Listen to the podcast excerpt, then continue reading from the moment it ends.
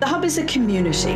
Manuscript, book, and print cultures, stamping You are listening to a podcast by the Trinity Long Room Hub Arts and Humanities Research Institute. The Hub is a space. Celebrating 10 years. through the community. created by Coral Silver. changes. The Hub is about impact. The Hub is for everyone. Evening is my colleague Jennifer Edmond.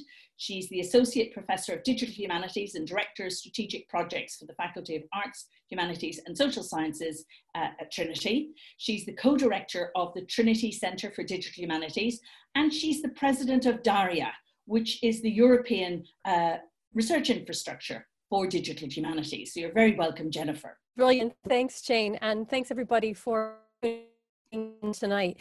Um, I hope you haven't had too many of these meetings today because there really is this question around Zoom fatigue. I mean, there's no question that technology in the course of the COVID uh, time has allowed us to continue to work, to learn, to connect, but it hasn't been a seamless transition, in part because the technology wasn't ready for us, but largely because we weren't ready for it. Um, whenever a new technology comes in, we go through what's called an incunabular time. This is a word that goes back to printing. And it means that sometimes we try and do the old things with the new technology and it doesn't turn out very well. And the images and the models we have in our mind for how to use virtual meeting spaces, they're not great. They don't match what we have to hand. If you think about it, it's almost like looking at a, at a television program or a Netflix movie and there's no director. I'm not a trained actor. I don't quite know how to deliver well, and there's nobody focusing on my face when you need to focus on my face.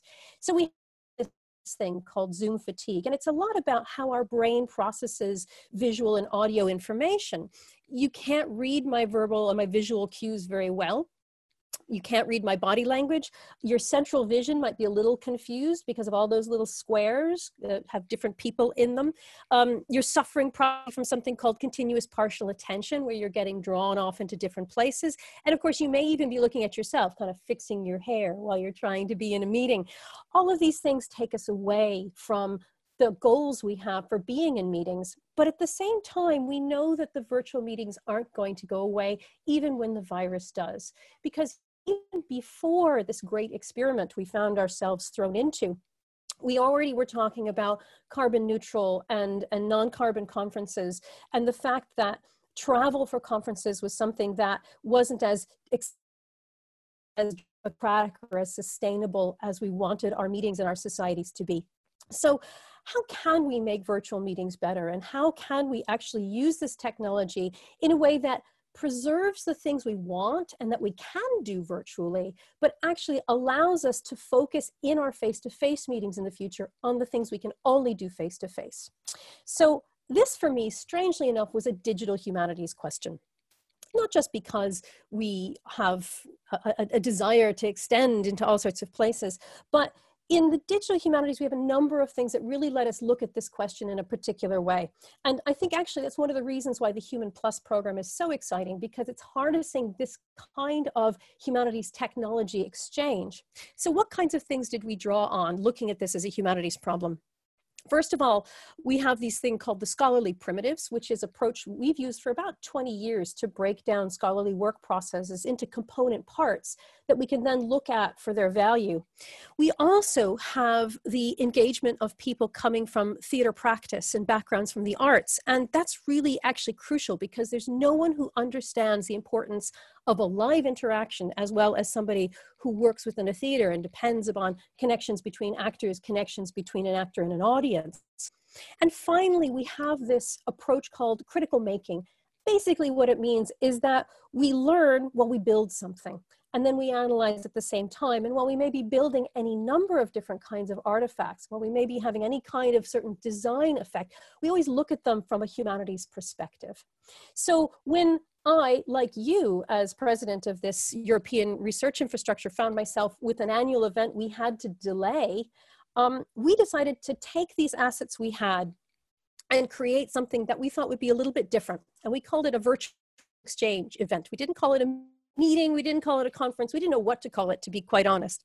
And the goal was to take the scholarly primitives, approach, look at what we needed and wanted from scholarly meetings of the meetings that we have, but I think this can apply to any kind of meeting, whether it's in a business or any other context, a learning uh, exchange or anything like that. And what we tried to do is look at the challenges we were facing differently with this goal of being able to say, okay, that's something we can definitely do virtually. This is something that's missing.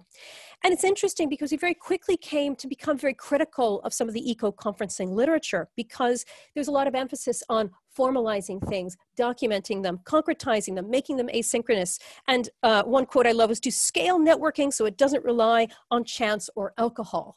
We really like chance and alcohol. That was a, a sort of a business guru's perspective.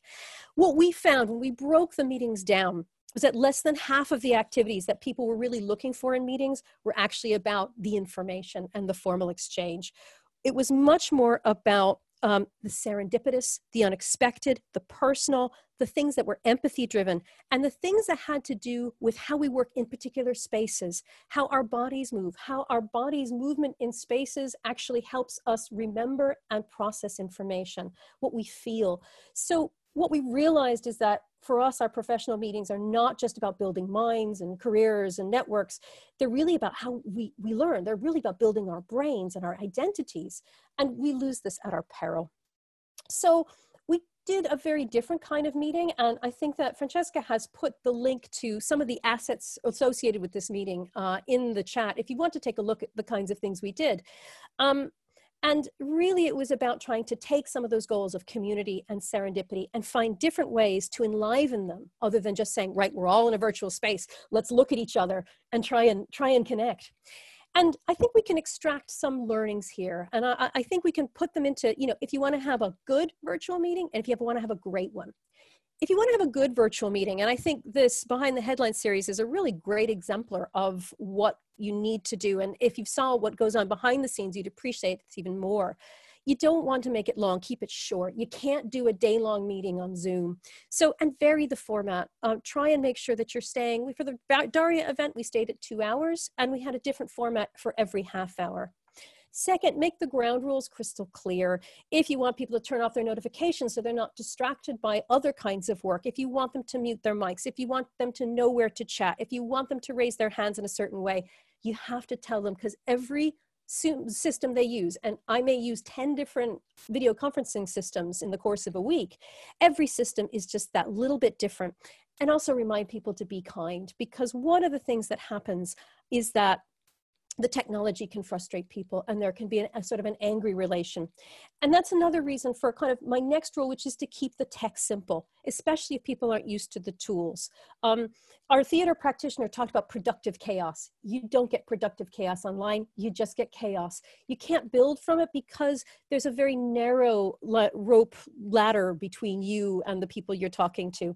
Um, so that fragility can lead to frustration, it can really lead to cognitive overload. So make sure you rehearse, keep it simple, and have people in the background to help people who might be frustrated and need kind of both technical and emotional support.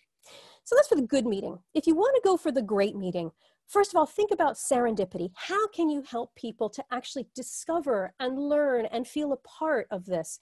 You'll see in our DARIAH event, we had we had a whole exhibition space where people could wander. There was no requirement to be there, but just a matter of this is a way people could um, uh, get themselves ready to think about the ideas we wanted to discuss. We also brought in some content from the registration as a part of the work we were looking at. Be careful of power dynamics. People who might be excluded in a face-to-face meeting will be even farther from you in a virtual one. Find ways to include the people who might be at one remove.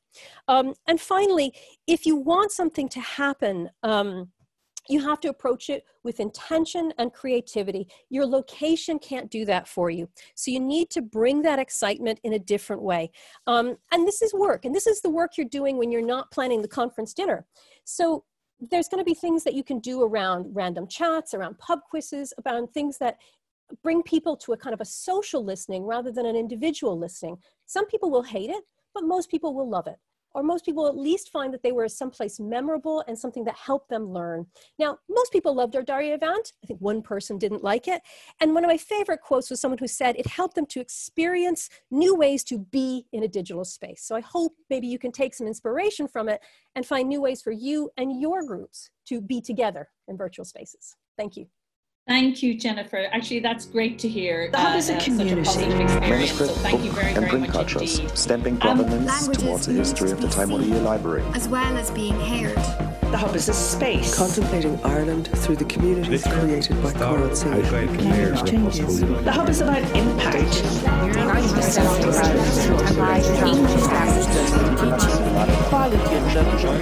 The Hub is for everyone.